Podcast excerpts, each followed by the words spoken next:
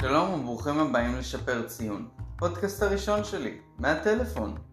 כאן תמצאו טיפים שלי מתקופת הקורונה, איך ללמוד בעצמכם ולהצטיין. מקווה שתמצאו פה משהו שיתאים לכם, ובואו נתחיל. אז למה? למה לי להשקיע? למה לי לעבוד קשה במערכת שלא מלמדת כלום לחיים? למה לי לשבת על התחת ולעבוד כל כך קשה לציון מסוים, ולהחזיק כל כך גבוה מדף שמחלקים בסוף שנת הלימודים? אז קודם אני אענה על איך אני הבנתי כמה חשוב זה להשקיע, לא רק בלימודים, אלא בכללי, ואז אני אדבר על כל האנשים. ואני מבהיר, כשאני יושב על לימודים אני סובל. זה משעמם, לא מעניין, ואני יכול לעשות דברים יותר מועילים בזמן הזה. כן, אז אני הבנתי בחשיבות של הלימודים שלי, כאשר המדריך שלי בתוכנית הכושר הקרבי, שאני נמצא בה, דיבר על מצוינות ושהיא נרכשת בכל דבר, לא רק בספורט. אני רק רציתי להצליח, והבן אדם היה ביחידה מיוחדת, אז כל מילה שלו הייתה העולם בשבילי. אבל זה לא כזה קל. החיים נכנסים, אין לך כוח, המורים מטומטמים, המערכת צפופה ואפילו עוד יותר מטומטמת מהמורים, ובעיקר לאלו שמטילים ספק במה שמלמדים וכמה שימושי הוא לחיים, השקעה נראית חסרת ערך. ומה שעוד יותר מחזק את זה, זה חוסר המענה של המורים לאותן שאלות, מה יעזור לי הסימפטוטות בחיים? כי הם יודעים שהתשובה היא לא, זה לא יעזור. אבל מה שכן יעזור זה תפיסה או נקודת מבט. תחשבו על זה ככה, אם אתם מזלזלים בלימודים זה בסדר, אבל מה עם השאלה באמת על שאר החיים? ורחוק ממני זה לא תשובה. אתה כן תהיה בן 20, 30, 40, איך תרצה שזה ייראה? עם 6 ספרות בכיס או 3? עם תהילה או עם כלום? הדברים האלו דורשים זמן להיבנות. לאנשים שרוצים להגיע למקומות שלא דורשים לימודים, בסדר גמור, אבל הרצון חייב לבוא מוקדם, ואתה חייב להיות חדור מטרה. כמו רונלדו לדוגמה, הוא פרש מלימודים מאוד מוקדם, ועכשיו הוא אגדה, ויש עוד אין ספור אנשים כמוהו. אבל לרובנו אין את השליחות שלו בגיל צעיר, לכן נצטרך להמציא את עצמנו. אז לכל אלו שבכנות מאמינים שהם לא צריכים בית ספר, בסדר גמור, אפילו מצוין, אבל תעשו את זה בראש חכם ותחשבו מה אתם רוצים לעשות. אם אני יכול להמליץ על איך למצוא מטרה, יש חוק אחד שפועל תמיד לטובה, והוא חוק בסיסי בעולם ושמו פתירת בעיות. חוק מאוד פשוט, תמצאו בעיה ותפתרו אותה. מישהו צריך נעל יפה, תקנו אותה במחיר אחד ותעשו עליו רווח. דברים כאלה. והעיקרון נשאר בכל דבר, בין אם עסק אה, של ביליוני דולרים לסוחר סמים. כל אחד פותר בעיות של בן אדם אחר. ולאנשים שכן נשארו וכן רוצים להשקיע, אבל קשה להם, שתקו. בלי להעליב אנשים אחרים לומדים קשה יותר.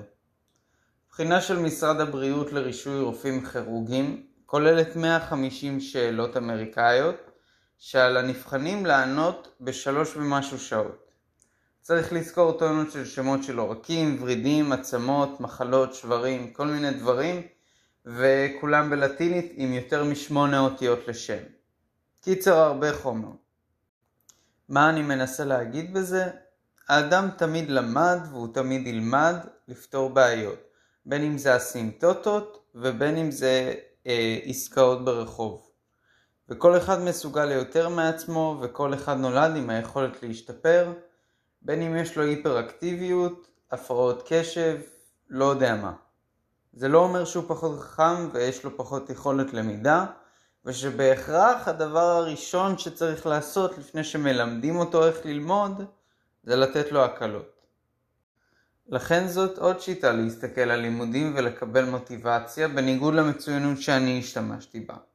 פשוט להצטנע ולהגיד אחרים במצב יותר גרוע ממני ואני שווה להם. ואם אתם אומרים שאתם לא שווים, אתם מגבילים את עצמכם. ויש סכנה שתעשו את זה ביותר ויותר דברים. ודרך אגב, זה שאני נכנסתי לזה במצוינות, זה זה לא אומר שלא הייתי צריך את הטיפים ושנכנסתי בול תוך יומיים כאילו לציונים ציונים בשמיים. זה לקח הרבה מאוד זמן והרבה מאוד הבנה של השיטות שמתאימות בשבילי. אז uh, בתקווה אני אלמד אותם וגם אתם תבינו. Uh, אבל בואו נמשיך. אז כן, איפה היינו? כן. Um, כדי ללמוד בצורה יותר טובה, אני הבנתי את הרעיון הבא, שמעתי אותו בפודקאסט מפרופסור מאוד נחשב בארצות הברית למדעי המוח. הוא אומר בעצם שהמוח הוא כמו מבנה של קשרים שמחברים בין רעיונות ולפי כמה פעמים אתה משתמש בגשר אז הרעיון הופך להרגל. הקושי הוא שבפעולות מתוחכמות זה הרבה קשרים, והמוח כל הזמן צריך להבין שהוא על הגשר הלא נכון, סוג של מאבד, אה, מאבד כיוון. אה, וכל פעם הוא מתעצבן מהשגיאה שהוא פונה למקומות לא נכונים. אז לכן כמה שבן אדם עומד בביקורת הזאת, הוא ילמד יותר, הוא יבין יותר חומר, יהיה לו טבעי. אה, בקטע הזה מקצוע השטן מתמטיקה דווקא די קל, כי יש טונות של שאלות ומבחנים לדפוק בהם את הראש עד שאתה קולט. בחומרים עיוניים דווקא קיים אתגר קשה יותר, כי אי אפשר לקרוא הגדרות שוב ושוב ופשוט לזכור ולהבין. נרחיב על אה, עיוני בפרקים מאוחרים יותר. ובכללי תחשבו על הצלחה בחיים, תמיד על לעשות את ההחלטות הפחות קלות.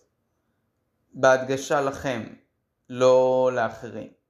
בין אם לאכול אוכל טוב יותר, להתאמן או לפתור את השיעורים שלכם. רמת ההשקעה שלכם בחיים, בחיים שלכם בכללי היא הדבר היחיד שאתם אחראים עליו, בין אם הבוס שלכם רע או המורים גרועים, המפקד או ההורה.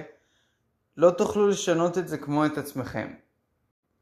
ועוד משהו אחרון, אנשים גדולים לא האשימו את, הנסיבות, את המורים, את הממשלה, הם התמודדו עם כל מה שזרקו לעברם, בסדר?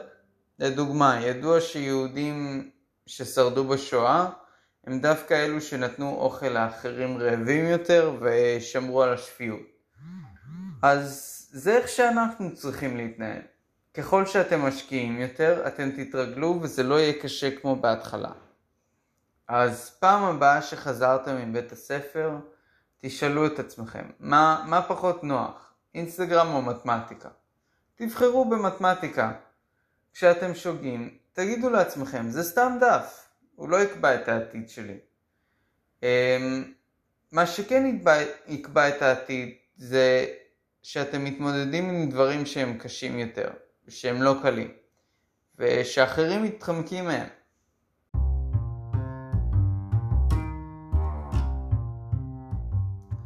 טוב, אז זהו להיום. בהמשך נדבר על תחרות ושיתוף פעולה ככלי יעיל שלא משתמשים בו מספיק בבית ספר. מקווה שלא יצאתי יותר מדי חנון ושבוע טוב לכולם.